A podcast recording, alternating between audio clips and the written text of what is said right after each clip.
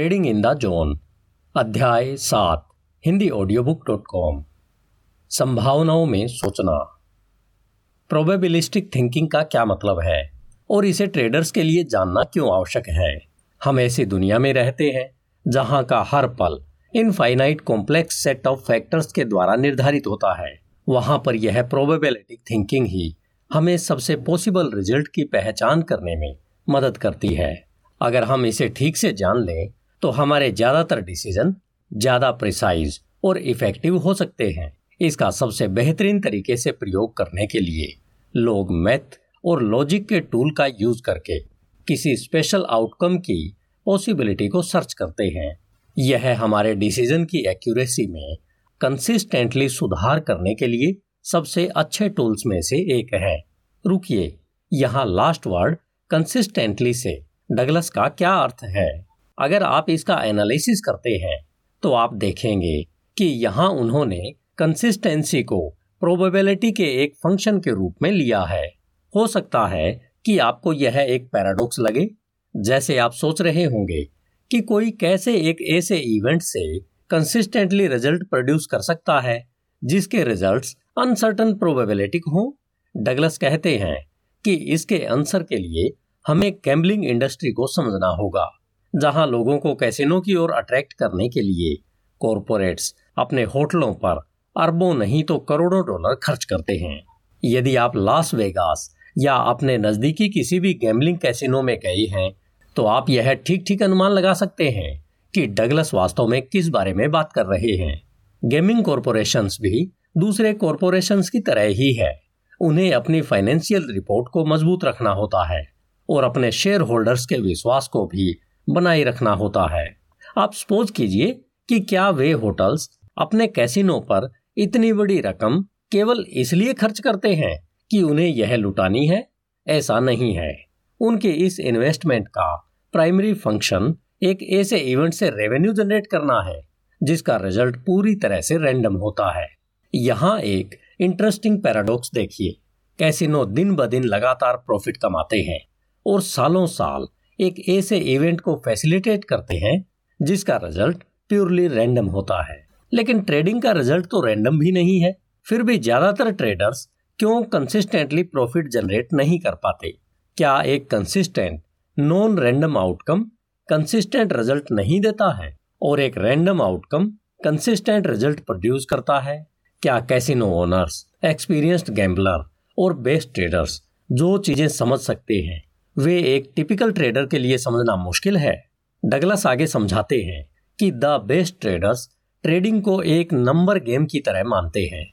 जैसे कैसिनो और professional gamblers जिस तरह से गैम्बलिंग को मानते हैं।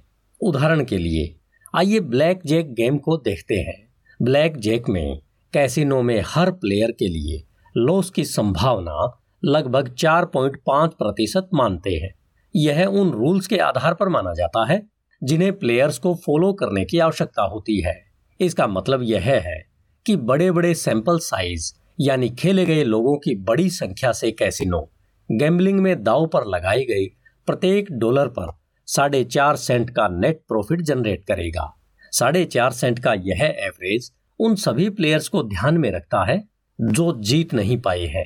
हर दिन, सप्ताह, महीने या साल के अंत में कैसिनो हमेशा दाव की कुल राशि के लगभग साढ़े चार प्रतिशत नेट प्रॉफिट कमाता ही है। यह साढ़े चार प्रतिशत कोई ज़्यादा मायने नहीं रखता है, लेकिन इसे कुछ इस तरह से समझते हैं कि मान लीजिए, एक वर्ष में, किसी कैसिनो में कुल 100 मिलियन डॉलर के ब्लैक जैक की टेबल पर एक्यूमुलेटिव रूप से दांव लगाया जाता है। अब आप आसानी से यह अंदाज़ा लगा सकते हैं कि कैसिनो के पूरे साल का नेट प्रॉफिट कितना रहा। यानी यह 4.5 मिलियन डॉलर नेट होगा।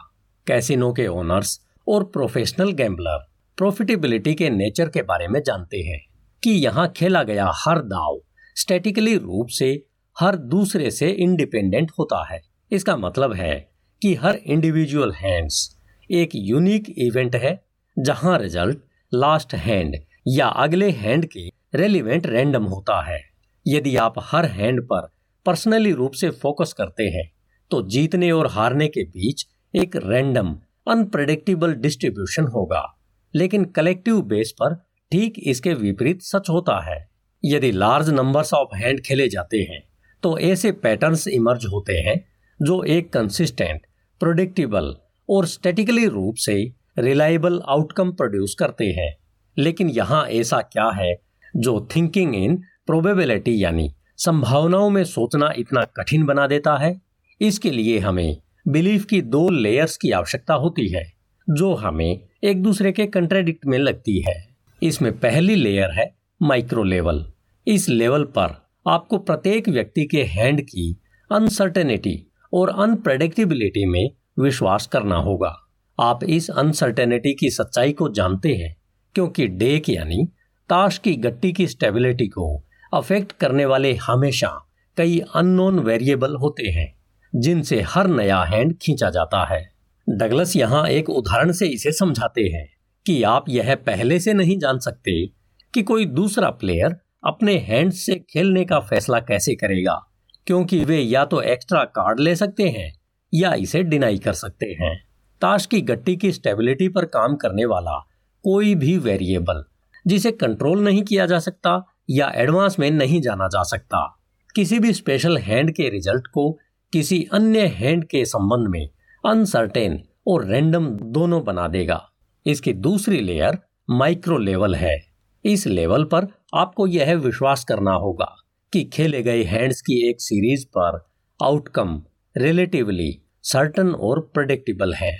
सर्टेनिटी की डिग्री फिक्स्ड या कंसिस्टेंट वेरिएबल पर बेस्ड होती है। जिन्हें पहले से जाना जा सकता है, और स्पेसिफिकली एक तरफ़ या दूसरी तरफ़ एडवांटेज देने के लिए डिज़ाइन किया गया है। यहाँ डगलस जिन कंसिस्टेंट वेरिएबल की बात कर रहे हैं, वे असल में गेम के रूल्स हैं।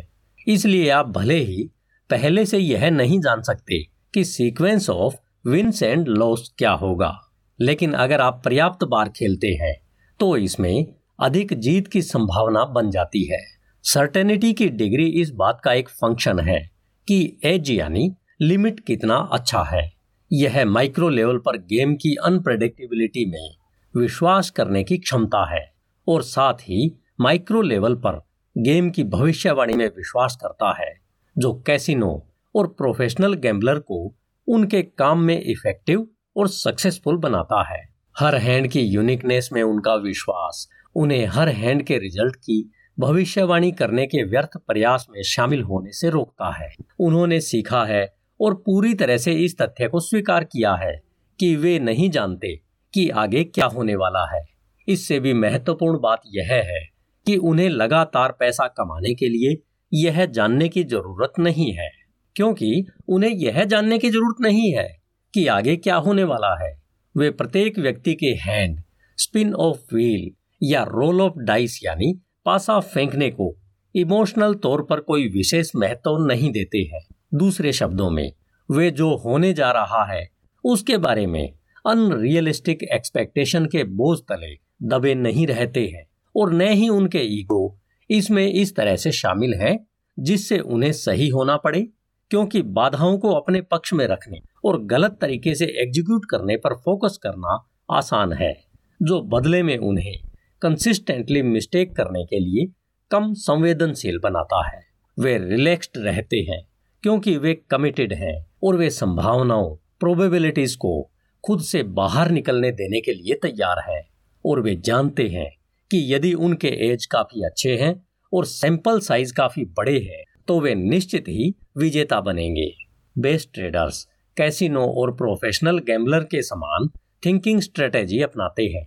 यह न केवल उनके प्रॉफिट के लिए काम करता है, बल्कि इस तरह की स्ट्रेटेजी की आवश्यकता का समर्थन करने वाली अंडरलाइन डायनामिक्स ट्रेडिंग में बिल्कुल वैसी ही होती है, जैसी वे गैम्बलिंग में होती है। दोनों के बीच एक सिंपल कंपैरिजन काफ़ी स्पष्ट रूप से इन्हें डेमोन्स्ट्रेट करेगी। सबसे पहले ट्रेडर्स गैम्बलर्स और कैसिनो सभी ज्ञात और अज्ञात वेरिएबल दोनों के साथ काम कर रहे हैं, जो हर ट्रेड या गैमलिंग इवेंट के आउटकम को अफेक्ट करते हैं। गैमलिंग में नॉन वेरिएबल गेम के रूल होते हैं और ट्रेड में नॉन वेरिएबल उनके मार्केट एनालिसिस के रिज़ल्ट होते हैं। और मार्केट एनालिसिस मार्केट में पार्टिसिपेट करने वाले प्रत्येक व्यक्ति के कलेक्टिव एक्शन में बिहेवियर पैटर्न ढूंढता है। हम जानते हैं कि इंडिविजुअल सेम कंडीशन में बिहेवियर ऑब्जर्वेबल पैटर्न का निर्माण करते हुए उसी तरह बार बार एक्ट करेगा, उसी टोकन से इंडिविजुअल्स के ग्रुप एक दूसरे के साथ इंटरेक्टिंग करते हैं। वे day by day week by week behaviour pattern produce करते हैं और खुद को बार बार रिपीट करते रहते हैं। डगलस के अनुसार इन कलेक्टिव बिहेवियर पैटर्न को खोजा जा सकता है और एनालिटिकल टूल्स जैसे कि trend lines moving average, oscillators या रिट्रेसमेंट, ये बस हज़ारों में से कुछ टूल्स का नाम है, जो किसी भी ट्रेडर के लिए जानना आवश्यक होता है। प्रत्येक एनालिटिकल टूल आइडेंटिफाई किए गए हर बिहेवियर पैटर्न की बाउंड्रीज डिफाइन करने के लिए एक सेट ऑफ़ क्राइटेरिया का उपयोग करता है। यह सेट ऑफ़ क्राइटेरिया और आइडेंटिफाई की गई बाउंड्रीज ट्रेडर्स के नॉन मार्केट वेरिएबल होते हैं। ट्रेडर्स के एनालिटिकल टूल्स नॉन वेरिएबल है, जो किसी भी ट्रेड के लिए सक्सेस की संभावना को ट्रेडर्स के फेवर में रखते हैं। यह उसी तरह है, जैसे कि गेम के रूल्स सक्सेस की बाधाओं को कैसिनो की फेवर में रखते हैं। दूसरा, हम जानते हैं कि गैम्बलिंग में कई अननोन वेरिएबल हर गेम के आउटकम पर एक्ट करते ब्लैक जैक में अननोन डेक सफलिंग होता है और प्लेयर्स अपने हैंड्स को कैसे खेलना है, यह चुनते हैं। अगर आपने देखा होगा कि क्रैप्स गेम में भी इसी तरह डाइस यानी पासा फेंका जाता है और रूले गेम में यह व्हील को स्पिन करने के लिए लगाए गए फोर्स की मात्रा है। ये सभी unknown variable every individual event के आउटकम पर फोर्स के रूप में एक्ट यानी कार्य करते हैं। इससे हर इवेंट किसी अन्य इंडिविजुअल इवेंट से स्टेटिकली रूप से इंडिपेंडेंट हो जाते हैं, जिससे जीत और हार के बीच एक रैंडम डिस्ट्रीब्यूशन होता है। ट्रेडिंग में अनलिमिटेड अननोन वेरिएबल होते हैं, जो किसी पार्टिकुलर बिहेवियर पैटर्न के आउटकम पर एक्ट करते हैं, जिसका एक ट्रेडर अपनी बढ़त के रूप में उपयोग कर सकता है। ट्रेड में अननोन वेरिएबल दूसरे सभी ट्रेडर्स होते हैं, जिसके पास ट्रेड करने या उसे बंद करने के लिए मार्केट में आने की क्षमता होती है। हर ट्रेड हर समय मार्केट की स्थिति में कंट्रीब्यूट करता है। जिसका अर्थ है कि हर ट्रेडर चाहे हाई हो या लो उसके बारे में विश्वास पर कार्य करता है। उस समय रिफ्लेक्ट होने वाली कलेक्टिव बिहेवियर पैटर्न में योगदान देता है। यदि उस समय मार्केट में कोई रिकॉग्नाइजेबल पैटर्न है और उस पैटर्न को डिफाइन करने के लिए उपयोग किया जाने वाले वेरिएबल किसी पार्टिकुलर ट्रेडर की एज की डेफिनेशन के अनुरूप है तो हम कह सकते हैं कि मार्केट के आधार पर ट्रेडर को लो पर खरीदने या हाई पर बेचने का अवसर प्रदान कर रहा है। मान लीजिए कि एक ट्रेडर अपनी बढ़त का बेनिफिट उठाने के लिए ट्रेड करता है। इसमें कौन से फैक्टर यह निर्धारित करेंगे कि मार्केट उसे प्रॉफिट देगा या लॉस इसका उत्तर है दूसरे ट्रेडर्स का बिहेवियर फ़िलहाल वह एक ट्रेड करता है और जब तक वह उस ट्रेड में रहेगा, तब तक दूसरे ट्रेडर्स उस मार्केट में भाग लेंगे। वे अपने बिलीफ्स पर एक्ट करेंगे। कि क्या हाई है और क्या लो है। हर समय कुछ ट्रेडर्स आपके साथ होंगे और कुछ आपके ट्रेड के अपोजिट कार्य करेंगे। इसमें पहले से यह जानने का कोई तरीका नहीं है कि उनके अलावा बाकी सभी कैसे बिहेव करेंगे और उनका बिहेवियर आपके ट्रेड को कैसे अफेक्ट करेगा। इसलिए ट्रेड का आउटकम अनसर्टेन होता है। तीसरा कैसीनो के ओनर्स हर पर्सनल इवेंट के रिज़ल्ट की भविष्यवाणी करने या पहले से जानने की कोशिश नहीं करते हैं। वे यह अच्छे से जानते हैं कि हर गेम में एक्टिव सभी अननोन वेरिएबल को देखते हुए कंसिस्टेंटली रिज़ल्ट पाना आवश्यक नहीं है। कैसीनो ऑपरेटरों ने सीखा है कि उन्हें बस इतना करना है कि ओड्स को अपने पक्ष में रखना है। और यहाँ इवेंट्स का एक बड़ा सैंपल है, जिससे उनके एज को काम करने का पर्याप्त अवसर मिल सके। जिन ट्रेडर्स में संभावनाओं में सोचना सीख लिया है वे लगभग उसी परस्पेक्टिव से मार्केट्स का रुख करते हैं। माइक्रो लेवल पर उनका मानना है कि हर ट्रेड यूनिक होता है। वे ट्रेड के नेचर के बारे में जो समझते हैं, वह यह है कि किसी भी समय मार्केट चार्ट पर बिल्कुल वैसा ही दिख सकता है, जैसा कि उन्होंने पिछले कुछ समय पहले देखा था। लेकिन मार्केट की एक्चुअल कंसिस्टेंसी एक मोमेंट से दूसरे मोमेंट तक कभी भी सेम नहीं होती है। किसी भी पार्टिकुलर पैटर्न के लिए यह आवश्यक होगा कि हर ट्रेडर जिसने उस पिछले मोमेंट में भाग लिया हो, वह प्रेजेंट होना चाहिए और एक दूसरे के साथ ठीक उसी तरह से एक्ट करना होगा जिस तरह से पिछले पैटर्न को देखकर किया था। तब जाकर यह ठीक उसी तरह से रिज़ल्ट प्रोड्यूस कर सकता है। और ऐसा होने की संभावना न के बराबर होती है। हम मार्केट के बिहेवियर का एनालिसिस करने के लिए सभी टूल्स का यूज़ कर सकते हैं। और उन पैटर्न्स को ढूंढ सकते हैं और एक एनालिटिकल परस्पेक्टिव से ये पैटर्न्स मैथमेटिकली और विजुअली दोनों तरह से एक जैसे लग सकते हैं। लेकिन यदि नौ पैटर्न्स बनाने वाले ट्रेडर्स के ग्रुप उस ग्रुप का एक भी व्यक्ति अलग अलग है जिसने पिछला पैटर्न बनाया था तो प्रेजेंट पैटर्न्स का रिज़ल्ट पिछले पैटर्न्स के रिज़ल्ट से अलग हो सकता है। मार्केट के बिहेवियर की सबसे फंडामेंटल विशेषता यह है कि इसकी हर नव मोमेंट हमेशा अपने स्वयं के रिज़ल्ट के साथ एक यूनिक और इंडिपेंडेंट घटना होती है।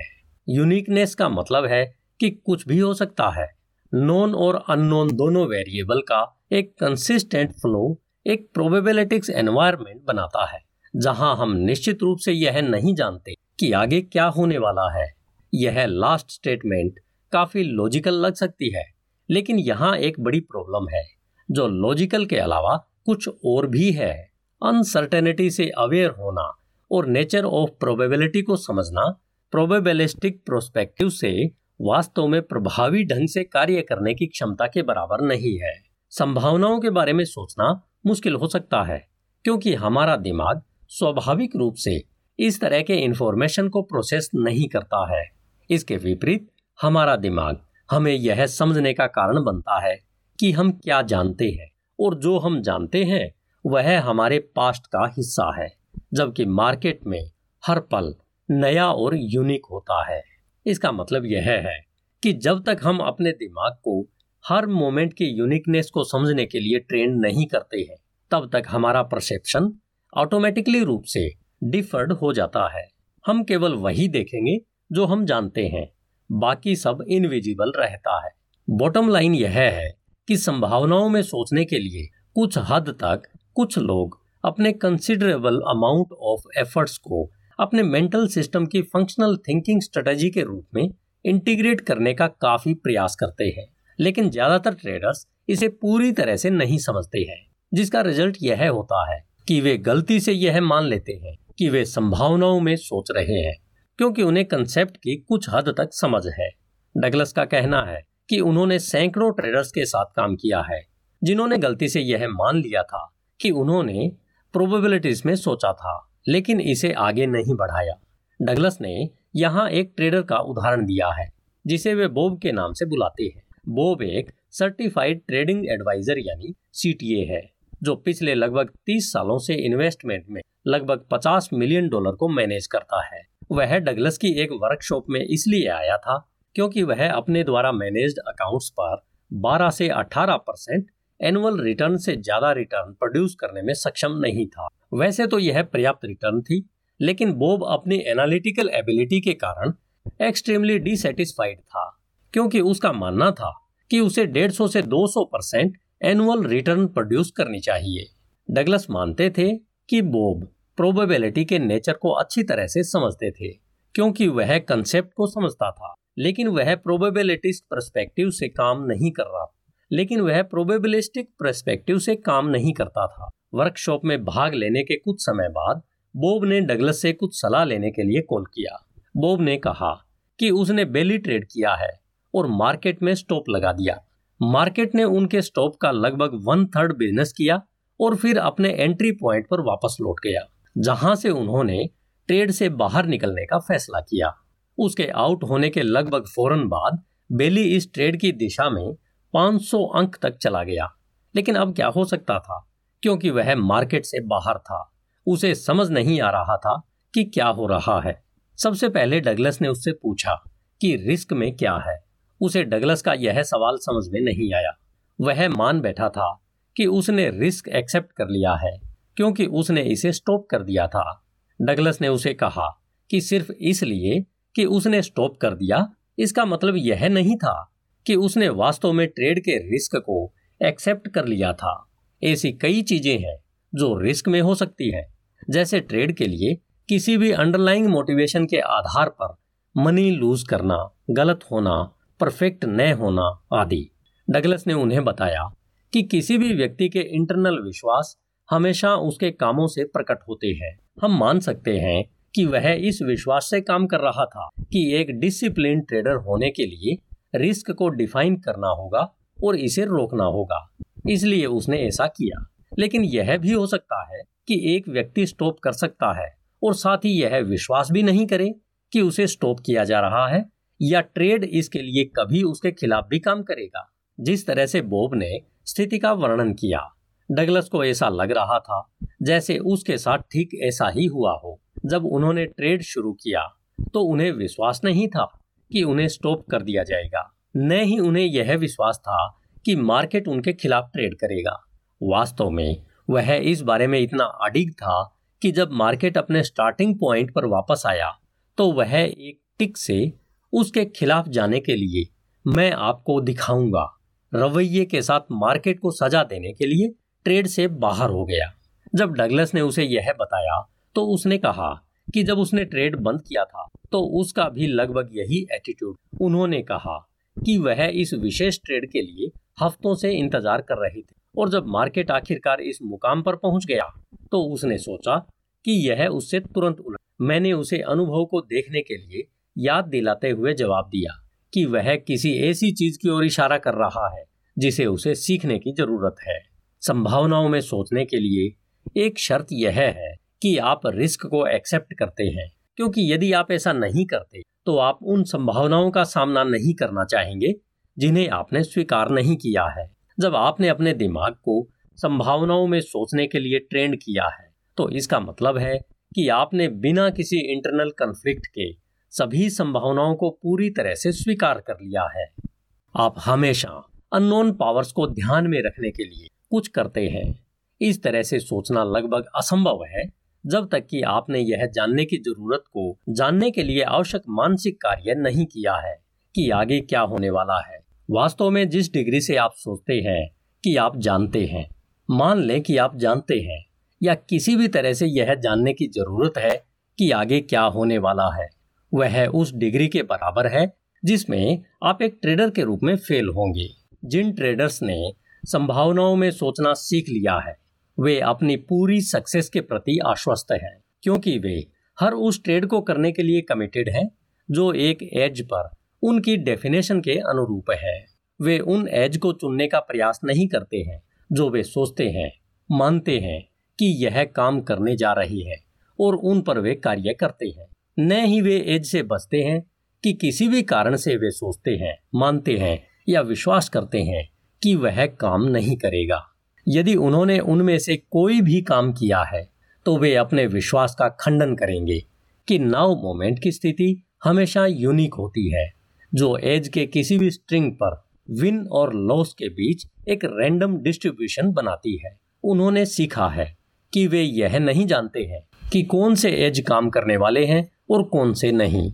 उन्होंने आउटकम की भविष्यवाणी करने की कोशिश करना बंद कर दिया है। उन्होंने पाया है कि हर बढ़त को लेकर वे अपने ट्रेडों के सैंपल साइज़ को बढ़ाते हैं। वे बदले में कैसिनो की तरह ही अपने पक्ष में खेलने के लिए फुल ऑफ़ अपॉर्चुनिटी का यूज़ करते हैं।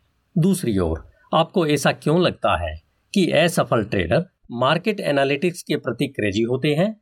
वे असल में सर्टेनिटी की भावना से काम करते हैं। वे एक निश्चितता चाहते हैं, जो उन्हें लगता है कि एनालिसिस उन्हें यह देगा। हालाँकि कुछ इसे स्वीकार करेंगे। सच्चाई यह है कि ठेठ ट्रेडर हर एक ट्रेड पर सही होना चाहता है।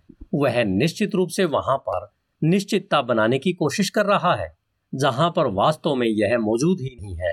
विडंबना यह है कि अगर वह इस तथ्य को पूरी तरह से स्वीकार कर लेता है कि निश्चितता मौजूद नहीं है तो वह निश्चितता पैदा करेगा, जिसकी वह लालसा करता है। जब आप प्रत्येक एज की अनिश्चितता और प्रत्येक पल की यूनिकनेस की पूर्ण स्वीकृति प्राप्त करते हैं तो ट्रेड के बारे में आपकी निराशा समाप्त हो जाएगी। इसके अलावा, अब आप उन सभी टॉप ट्रेडिंग मिस्टेक को करने के लिए ज़्यादा सेंसिटिव नहीं होंगे, जो आपकी कैपेसिटी से रिलेवेंट होने और आपकी आत्मविश्वास की भावना को नष्ट करने से अलग हो जाती है। यानी ट्रेडिंग से पहले अपने रिस्क को डिफाइन न करना एक सबसे कॉमन एरर है, जो ट्रेडिंग की पूरी प्रोसेस को एक इनप्रोप्रिएट परस्पेक्टिव से ट्रेड की पूरी प्रोसेस की शुरुआत है। इसका मतलब है कि ट्रेडिंग में कभी भी कुछ भी हो सकता है। क्या किसी ट्रेड को एग्जीक्यूट करने से पहले यह तय करना सही नहीं होगा कि मार्केट आपको क्या दिखाना, सुनाना या फील कराना चाहती है? ताकि आप यह जान सकें कि आपकी एज आपकी बढ़त के लिए ठीक से काम नहीं कर रही है। तो फिर टिपिकल ट्रेडर इसे हर ट्रेडिंग से पहले रिपीट क्यों नहीं करता? डगलस ने पिछले चैप्टर नंबर छह में पहले ही इसका उत्तर दे दिया है। टिपिकल ट्रेडर किसी भी ट्रेड के रिस्क को प्री डिफाइन नहीं करेगा, क्योंकि उसे विश्वास ही नहीं है कि यह ट्रेडिंग में ज़रूरी है। वह ऐसा इसलिए करता है कि वह मानता है कि वह जानता है कि आगे क्या होने वाला है, क्योंकि वह तब तक ट्रेड की शुरुआत नहीं करेगा, जब तक कि वह यह पक्का नहीं कर ले कि वह सही है। जिस पॉइंट पर वह यह पक्का कर लेता है, वह ट्रेड एक विनिंग ट्रेड साबित होने वाली है। तो फिर रिस्क को डिफाइन करने की आवश्यकता क्या है? क्योंकि वह सही है, इसलिए इसमें कोई रिस्क नहीं है। टिपिकल ट्रेडर हर ट्रेड से पहले खुद को यह समझाने में कामयाब हो जाते हैं कि वे सही है, क्योंकि गलत होने का कोई चांस ही नहीं है। अगर आपको याद होगा तो आप समझते होंगे कि हमारा माइंड एसोसिएशन के काम में बड़ा माहिर होता है। यह फट से हमें वैसी ही चीज़ों से जोड़ना शुरू कर देता है, जैसी हम सोच रहे होते हैं। और इसका रिज़ल्ट यह होता है कि किसी ट्रेड में गलत होने से किसी ट्रेडर के जीवन में किसी भी दूसरे समय का एक्सपीरियंस से जुड़े होने की क्षमता होती है, जहाँ कभी वह गलत रहा है, जिससे जब वह लॉस के बारे में सोचता है तो उसे पिछले एक्यूमुलेटेड पेन से आसानी से जोड़ सकता है। इस अनसुलझे और नेगेटिव पावर के बड़े बैकलॉग को देखते हुए यह जानना आसान है कि हर ट्रेड का प्रॉफिट और लॉस किसी को कितनी डिग्री तक अफेक्ट कर सकता है। इसलिए टिपिकल ट्रेडर के लिए मार्केट को महसूस करना, इसे समझना एक अनलिमिटेड दुविधा पैदा कर देता है। एक तरफ़ तो वह जीतना चाहता है, लेकिन उसे यह पक्का यकीन है कि उसके द्वारा सिलेक्ट किया गया ट्रेड एक विनिंग ट्रेड है। दूसरी ओर, यदि वह अपने रिस्क को डिफाइन करता है तो वह जानबूझकर ऐसे एविडेंस इकट्ठा कर रहा है जो किसी ऐसी चीज़ को नकार देगा जिसके बारे में वह पहले से ही कॉन्फिडेंट है। फिर वह डिसीज़न मेकिंग प्रोसेस और खुद के चुनाव दोनों में उलझ जाएगा। यदि वह इन परस्पर विरोधी इंफॉर्मेशन को एक्सेप्ट करता है तो यह निश्चित रूप से ट्रेड के बारे में कुछ डाउट पैदा करेगा। यदि वह डाउट फील करता है तो इसकी बहुत कम पॉसिबिलिटी है कि वह ट्रेड करने का डिसीज़न लेगा। यदि वह ट्रेड नहीं करता है और फिर भी वह प्रॉफिट कमा लेता है तो यह आगे जाकर उसके लिए बहुत पेनफुल साबित होने वाला है। बहुत सारे ट्रेडर्स तो अपॉर्चुनिटी पहचानने की वजह से नहीं, बल्कि सेल्फ डाउट की वजह से ट्रेडिंग में फेल होते हैं। टिपिकल यानी नए ट्रेडर के लिए इस साइकोलॉजिकल डिलेमा से बाहर निकलने का एकमात्र तरीका यह है कि वह रिस्क को इग्नोर करे और इस बात के लिए कन्विंस हो कि ट्रेड सही है। यदि आप भी अपने आप को इस बात के लिए कभी कन्विंस करते हैं कि आप सही हैं तो अभी से सावधान हो जाइए। अपने आप को यह समझाने की प्रोसेस को देखते हुए कि आप इस एटीट्यूड से सही है, यह थोड़ा बेतुका है है ना? जिस ट्रेडर ने संभावनाओं में सोचना सीख लिया है, उसके लिए कोई दुविधा नहीं है। रिस्क को प्री डिफाइन करना इनके लिए कोई प्रॉब्लम नहीं है, क्योंकि वे सही या गलत वाले एटीट्यूड से कभी ट्रेड नहीं करते। उन्होंने सीख लिया है कि ट्रेड का किसी भी ट्रेड के बारे में पर्सनल लेवल पर सही या गलत होने से कोई लेना देना नहीं है। हालाँकि बेस्ट ट्रेडर्स के पास किसी भी तरह की कोई अलग से सुपर पावर नहीं होती। उनके पास भी उतनी ही नेगेटिव पावर हो सकती है, जो आपके या मेरे पास है। जब तक वे लीगल रूप से ट्रेड को एक प्रोबेबिलिटी गेम के रूप में डिफाइन करते हैं, उनका किसी स्पेशल ट्रेड के लिए इमोशनल रिस्पॉन्स उतना ही होता है, जितना कि किसी सिंपल ट्रेड के लिए। वे सिक्का उछालने वाली मेंटेलिटी से काम करते हैं, क्योंकि सिक्का उछालने का रिज़ल्ट हर बार रैंडम होता है।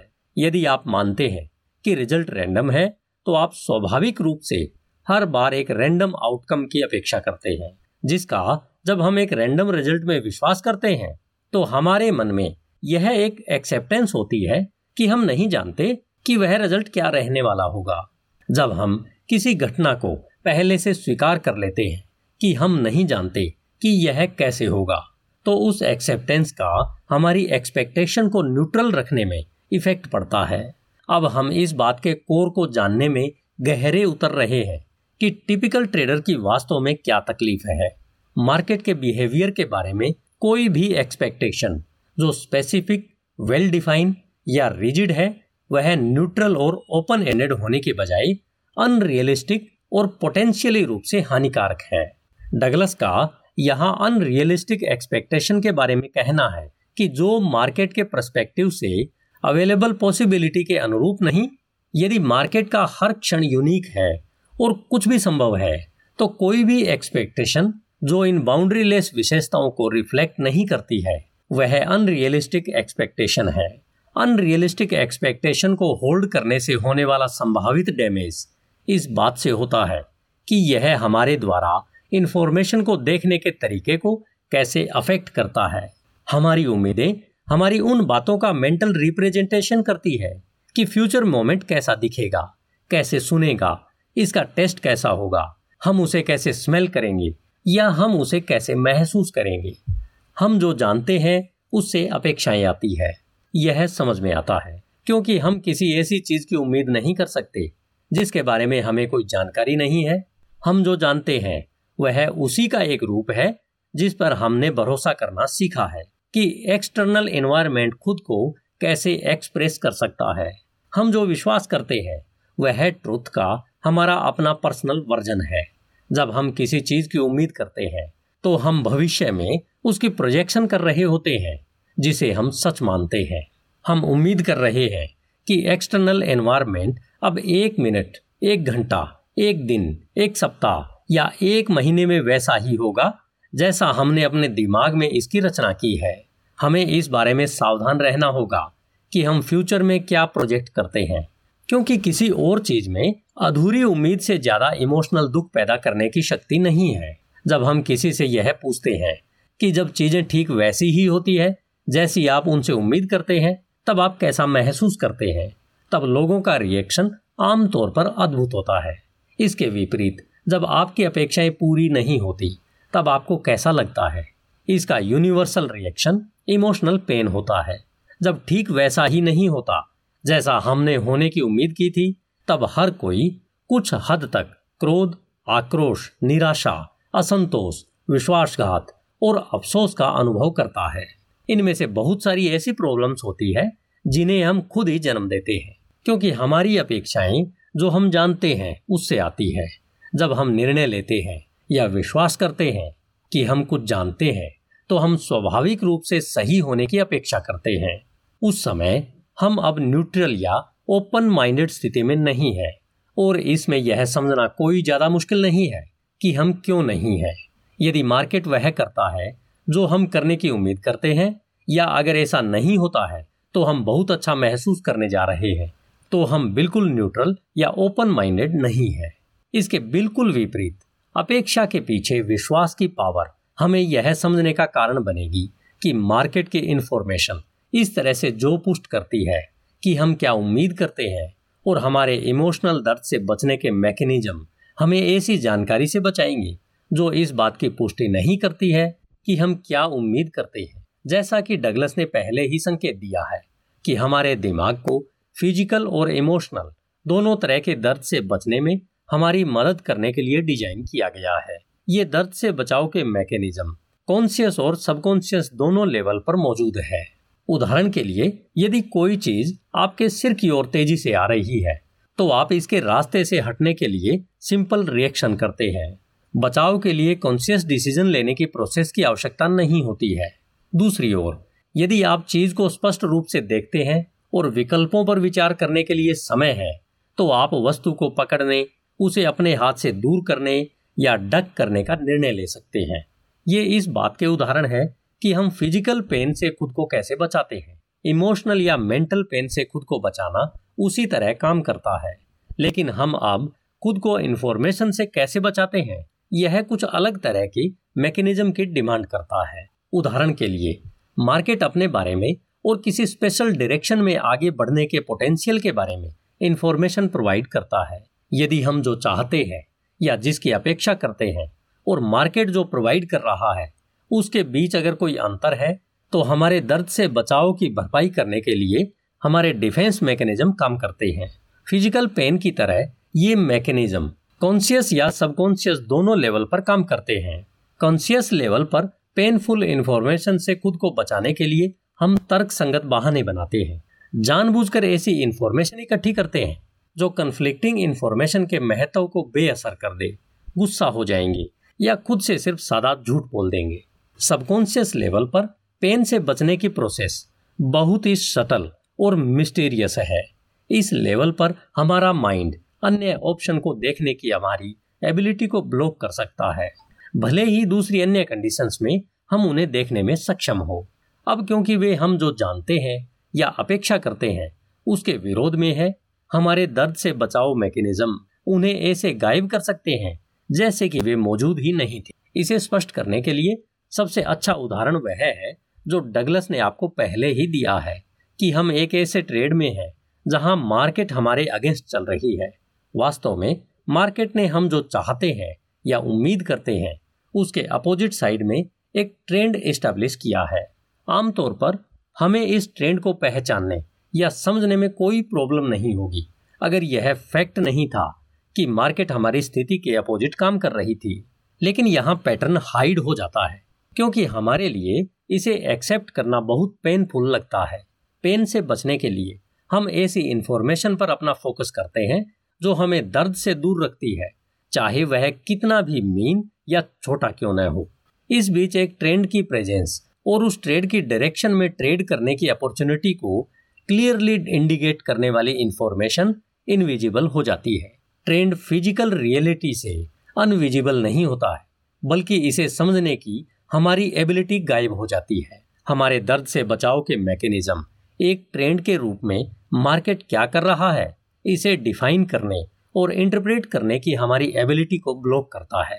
यह ट्रेंड तब तक इनविजिबल रहेगी जब तक मार्केट या तो हमारे फेवर में आ जाए या हमें ट्रेड से बाहर न कर दे, क्योंकि किसी के लिए भी बहुत अधिक पैसा खोने का दबाव बेहद असहनीय हो जाता है। यह तब तक नहीं होता जब तक हम ट्रेड से बाहर या खतरे से बाहर नहीं होते हैं। सभी डिस्टिंक्शन जो एडवर्स परसेवेबल होते हैं, जो एक फैक्ट के बाद पूरी तरह से स्पष्ट हो जाते हैं।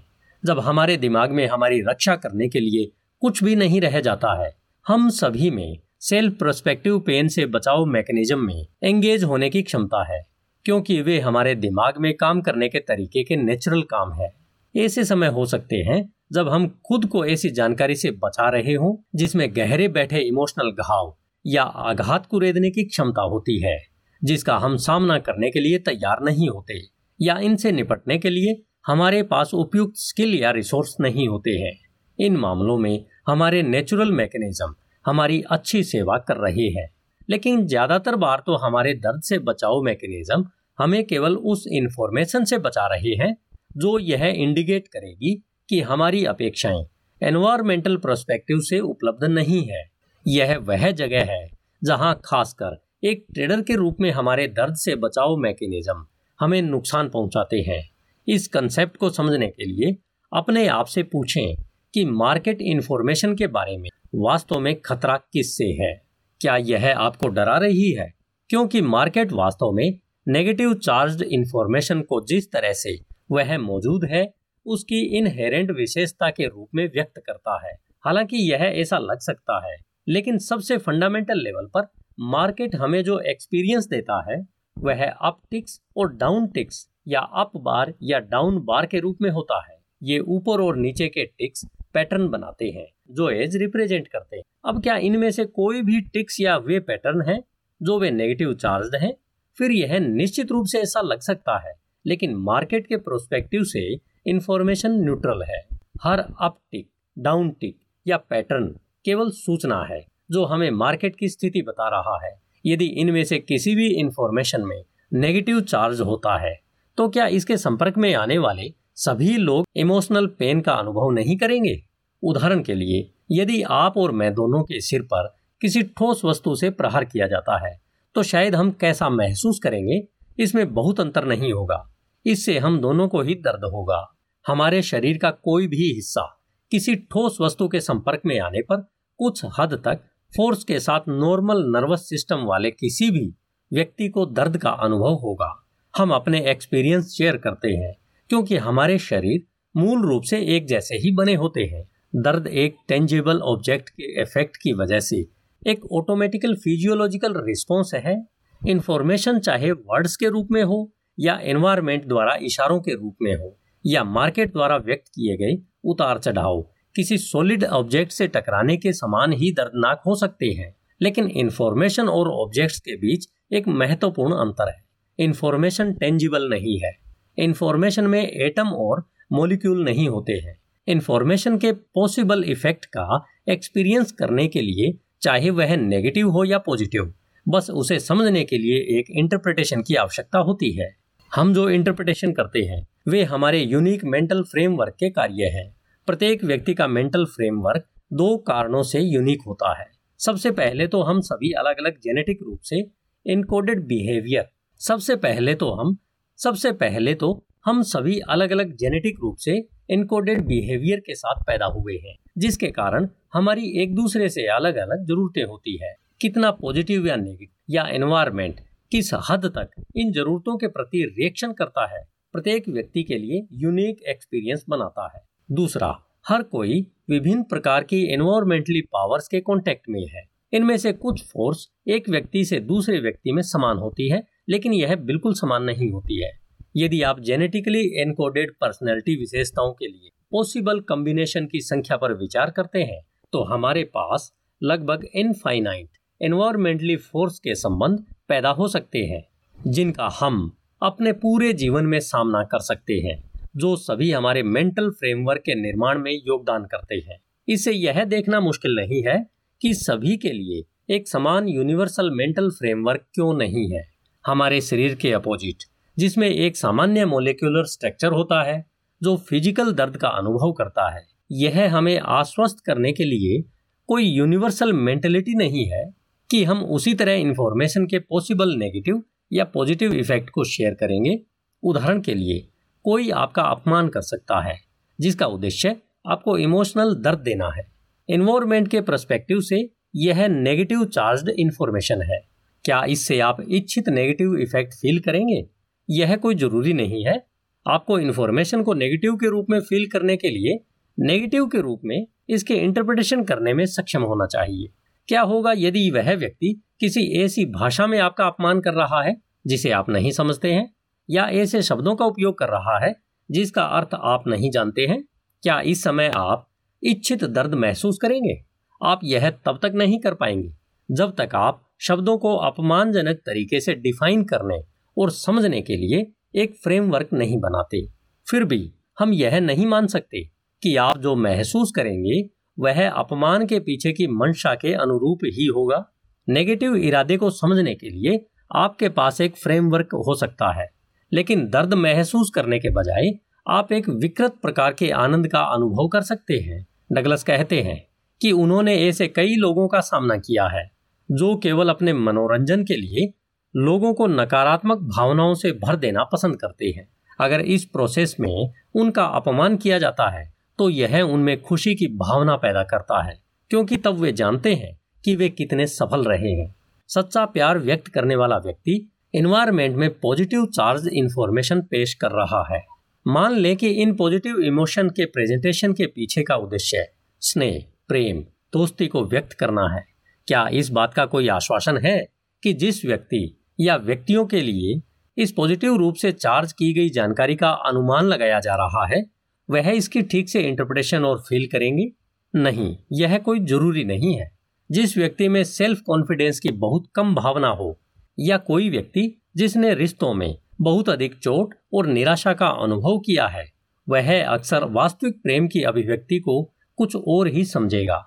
कम आत्मसम्मान वाले व्यक्ति के मामले में यदि वह विश्वास नहीं करता है कि वह इस तरह से प्रेम करने के योग्य है तो उसके लिए इसे इंटरप्रेट करना मुश्किल होगा।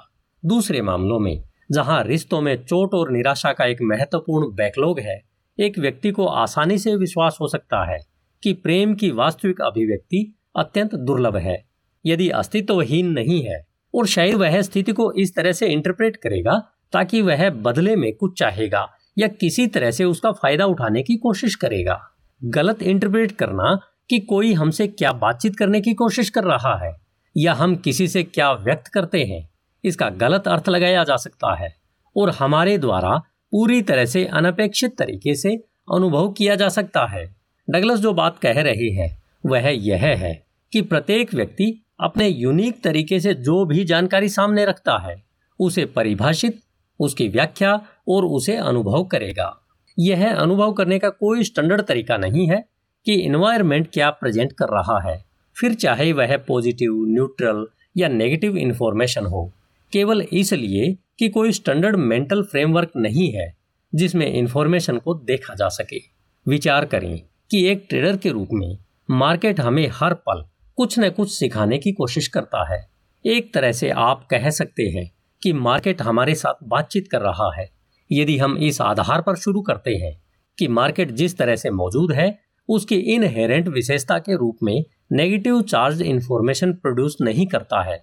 तो हम सवाल पूछ सकते हैं और जवाब दे सकते हैं, क्या इन्फॉर्मेशन नेगेटिव क्वालिटी की है? दूसरे शब्दों में, वास्तव में दर्द का रिस्क कहाँ से आता है? यदि यह मार्केट से नहीं आ रहा है तो यह हमारे द्वारा उपलब्ध जानकारी को डिफाइन और इंटरप्रेट करने के तरीके से आना चाहिए। जानकारी को डिफाइन करना और उसके इंटरप्रिटेशन करना, उस बात का एक कार्य है जिसे हम मानते हैं कि हम जानते हैं, या जिसे हम सत्य मानते हैं। यदि हम जो जानते हैं या विश्वास करते हैं, वह वास्तव में सत्य है, और यदि हम नहीं होते तो हम उस पर विश्वास नहीं करते। तब जब हम अपने बिलीफ को भविष्य के किसी क्षण में एक अपेक्षा के रूप में पेश करते हैं तो हम वास्तविक रूप से सही होने की उम्मीद करते हैं। जब हम सही होने की उम्मीद करते हैं तो कोई भी जानकारी जो ट्रूथ के हमारे वर्जन की पुष्टि नहीं करती है ऑटोमेटिक रूप से खतरनाक हो जाती है। कोई भी जानकारी जिसमें हमें डराने की क्षमता है, हमारे दर्द से बचाव तंत्र द्वारा ब्लॉक या महत्व में कम होने की संभावना है। यह हमारे दिमाग के काम करने के तरीके की यह विशेष विशेषता है, जो वास्तव में हमें नुकसान पहुँचा सकती है। ट्रेडर के रूप में हम अपने दर्द से बचने के तंत्र को उस चीज़ से दूर नहीं कर सकते, जो मार्केट हमें बता रही है कि अगले अवसर में आने बाहर निकलने, जोड़ने या घटाने के तरीके में क्या उपलब्ध है? एक स्थिति सिर्फ़ इसलिए कि यह कुछ ऐसा कर रहा है जिसकी हम अपेक्षा या अपेक्षा नहीं करते हैं। उदाहरण के लिए, जब आप कुछ भी करने के इरादे से मार्केट देख रहे हैं तो ऊपर या नीचे के किसी भी कारण से आप क्रोधित, निराश या इससे मोह भंग या विश्वासघात महसूस करते हैं। किसी भी तरह नहीं। कारण यह है कि दाव पर कुछ भी नहीं है आप ऐसा कुछ भी महसूस नहीं करते हैं। आप केवल उस जानकारी को देख रहे हैं, जो आपको बताती है कि उस समय मार्केट कहाँ है। यदि आप जो उतार चढ़ाव देख रहे हैं, वह किसी प्रकार के बिहेवियर पैटर्न में बनता है, जिसे आपने पहचानना सीख लिया है तो क्या आप पैटर्न को आसानी से पहचान और स्वीकार नहीं करते हैं? हाँ इसी कारण से दांव पर कुछ भी नहीं है। दांव पर इसलिए कुछ भी नहीं है, क्योंकि कोई उम्मीद नहीं है। आपने भविष्य के किसी क्षण में जो आप मानते हैं, मान लेते हैं या सोचते हैं कि आप उस मार्केट के बारे में जानते हैं, उसका अनुमान नहीं लगाया है। परिणाम स्वरूप इसके बारे में सही या गलत होने के लिए कुछ भी नहीं है। इसलिए इंफॉर्मेशन में खतरनाक या नेगेटिव रूप से चार्ज की गई गुणवत्ता को लेने की कोई क्षमता नहीं है। बिना किसी विशेष अपेक्षा के, आपने इस बात पर कोई सीमा नहीं रखी है। कि मार्केट खुद को कैसे व्यक्त कर सकता है? किसी भी मेंटल सीमा के बिना आप मार्केट के चलने के तरीकों की प्रकृति के बारे में सीखी गई हर चीज़ को समझने के लिए खुद को उपलब्ध करवाएँगे। आपके दर्द से बचने के तंत्र के लिए कुछ भी नहीं है जो आपके दर्द को दूर करने, विकृत करने या कम करने के लिए आपकी रक्षा के लिए जागरूकता है। एक ट्रेडर को एक ही समय में कठोर और लचीला होना कैसे सीखना है? उत्तर है, हमें अपने नियमों को कठोर और अपनी अपेक्षाओं में लचीला होना होगा। हमें अपने रूल्स में कठोर होने की आवश्यकता है, ताकि हम सेल्फ कॉन्फिडेंस की भावना प्राप्त कर सके, जो हमें ऐसे एनवायरमेंट में सुरक्षित रख सकता है, जिसमें कुछ भी हो सकता है। हमें अपनी अपेक्षाओं में लचीला होने की आवश्यकता है, ताकि हम सबसे बड़ी सफलता और निष्पक्षता के साथ समझ सकें कि मार्केट अपने दृष्टिकोण से हमें क्या बता रहा है। इस पॉइंट पर यह शायद बिना कहे चला जाता है कि विशिष्ट ट्रेडर इसके ठीक विपरीत करता है। वह अपने नियमों में लचीला है और अपनी अपेक्षाओं में कठोर है। दिलचस्प बात यह है कि अपेक्षा जितनी अधिक कठोर होती है, उतना ही अधिक उसे झुकना पड़ता है, उल्लंघन करना पड़ता है या अपने नियमों को तोड़ना पड़ता है, ताकि वह मार्केट की पेशकश के पक्ष में जो कुछ भी चाहता है, उसे छोड़ने के लिए अपनी अनिच्छा को समायोजित कर सके। ट्रेडिंग के इमोशनल रिस्क को खत्म करने के लिए आपको इस बारे में अपनी अपेक्षाओं को बेअसर करना होगा कि मार्केट किसी भी समय या किसी भी स्थिति में क्या करेगा या क्या नहीं करेगा। आप मार्केट के नज़रिए से सोचने को तैयार होकर ऐसा कर सकते हैं। याद रखें, मार्केट हमेशा संभावनाओं में सोचती है।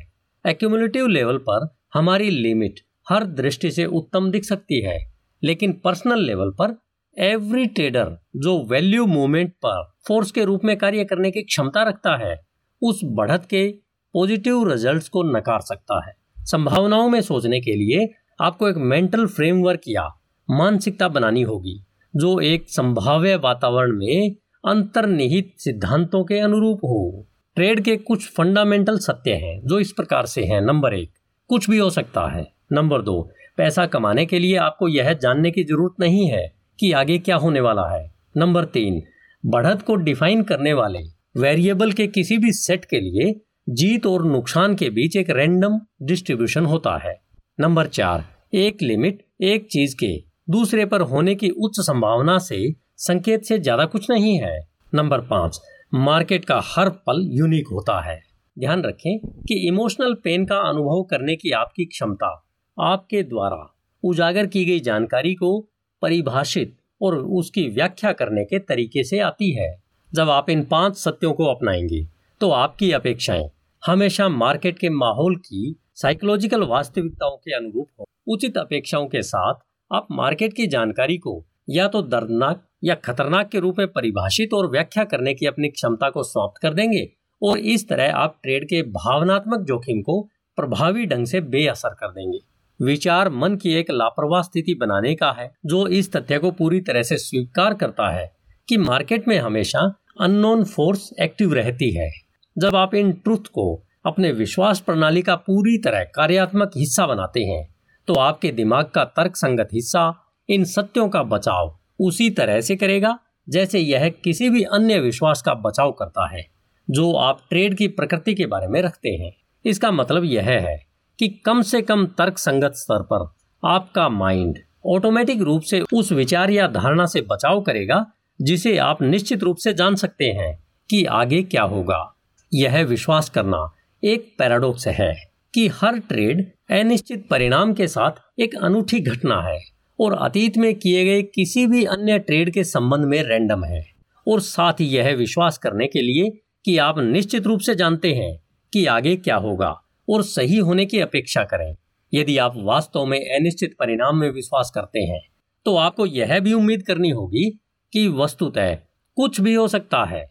अन्यथा जिस पल आप अपने माइंड को उस धारणा पर टिकने देते हैं, जिसे आप जानते हैं, आप सभी अननोन वेरिएबल को ध्यान में रखना बंद कर देते हैं।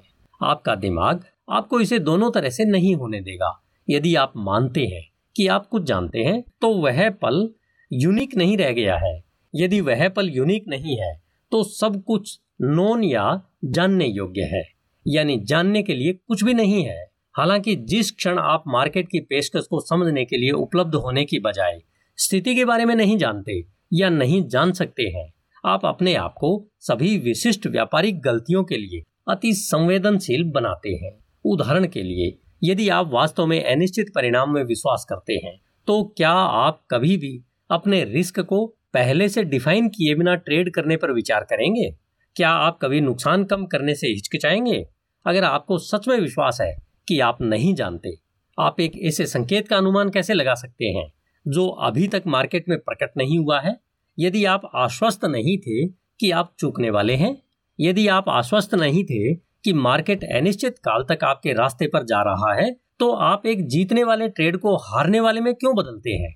या लाभ लेने का एक व्यवस्थित तरीका नहीं रखते हैं? आप किसी ट्रेड को करने में हिचकिचाते हैं या इसे बिल्कुल भी शुरू नहीं करते हैं तब तक कि आपको यह विश्वास नहीं हो जाता कि जब मार्केट आपके ओरिजिन बिंदु पर था, तब यह एक हारने वाला था।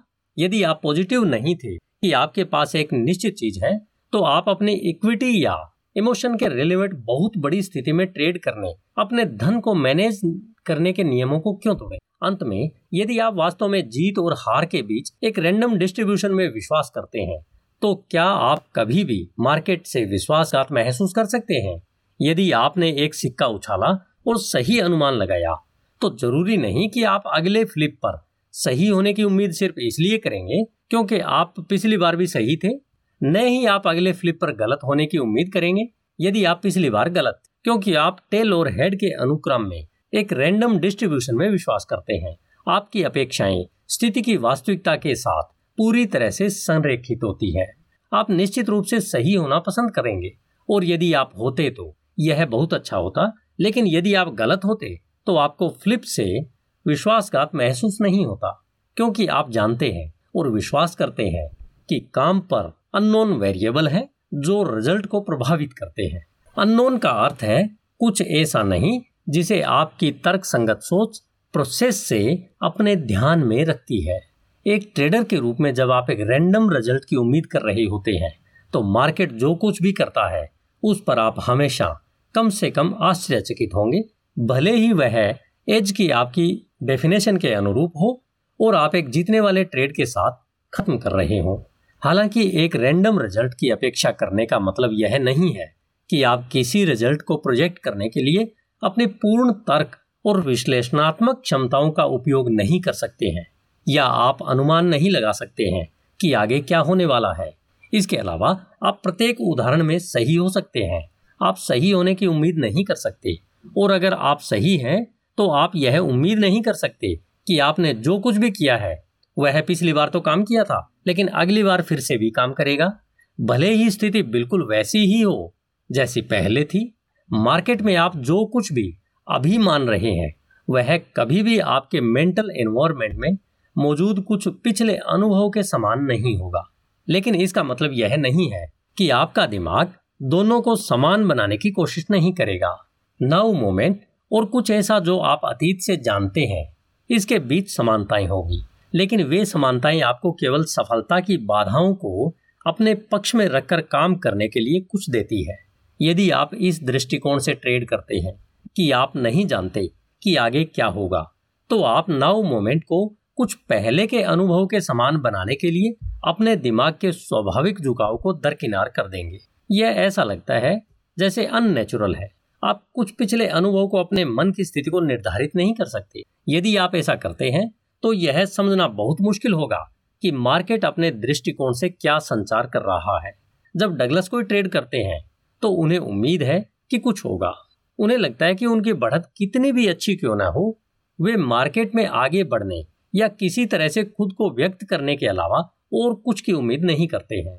हालाँकि कुछ चीज़ें हैं जो वे निश्चित रूप से जानते हैं। उन्हें पता है कि मार्केट के पिछले व्यवहार के आधार पर उनके ट्रेड की दिशा में आगे बढ़ने की पॉसिबिलिटी कितनी अच्छी है। वे एक ट्रेड में आने से पहले यह भी जानते हैं कि वे अपनी स्थिति के खिलाफ मार्केट में कितना आगे बढ़ने के लिए तैयार हैं। हमेशा एक ऐसा पॉइंट होता है जिस पर लाभ की संभावना के संबंध में सफलता की संभावना बहुत कम हो जाती है। उस समय यह पता लगाने के लिए कि ट्रेड काम करने जा रहा है या नहीं यह और पैसा खर्च करने लायक है या नहीं? यदि मार्केट उस पॉइंट तक पहुँचता है तो उन्हें बिना किसी संदेह, झिझक या आंतरिक संघर्ष के इस बारे में पता है कि वे मार्केट से बाहर निकल जाएँगे। नुकसान से कोई इमोशनल क्षति नहीं होती है, क्योंकि वे फीलिंग की नेगेटिव व्याख्या नहीं करते। उनके लिए नुकसान केवल बिज़नेस करने की लागत या जीतने वाले ट्रेड के लिए खुद को उपलब्ध कराने के लिए खर्च की जाने वाली राशि है। दूसरी ओर यदि ट्रेड एक विजेता बन जाता है तो ज़्यादातर मामलों में वे निश्चित रूप से जानते हैं कि वे किस पॉइंट पर अपना लाभ लेने जा रहे हैं। सबसे अच्छे ट्रेडर नाउ मोमेंट में रहते हैं, क्योंकि इसमें कोई तनाव नहीं होता। कोई तनाव नहीं है, क्योंकि किसी ट्रेड पर वे जितना खर्च करने को तैयार हैं, उसके अलावा जोखिम में कुछ भी नहीं है। वे सही होने की कोशिश नहीं कर रहे हैं, या गलत होने से बचने की कोशिश नहीं कर रहे हैं, न ही वे कुछ साबित करने की कोशिश कर रहे हैं। और जब मार्केट उन्हें बताती है कि उनके एज काम नहीं कर रहे हैं या लाभ लेने का समय है तो उनका दिमाग इस इंफॉर्मेशन को अवरुद्ध करने के लिए कुछ नहीं करता। वे पूरी तरह से स्वीकार करते हैं कि मार्केट उन्हें क्या पेशकश कर रहा है और वे अगले एज की प्रतीक्षा करते हैं। धन्यवाद। Hindi audio book dot com आपका दिन शुभ हो।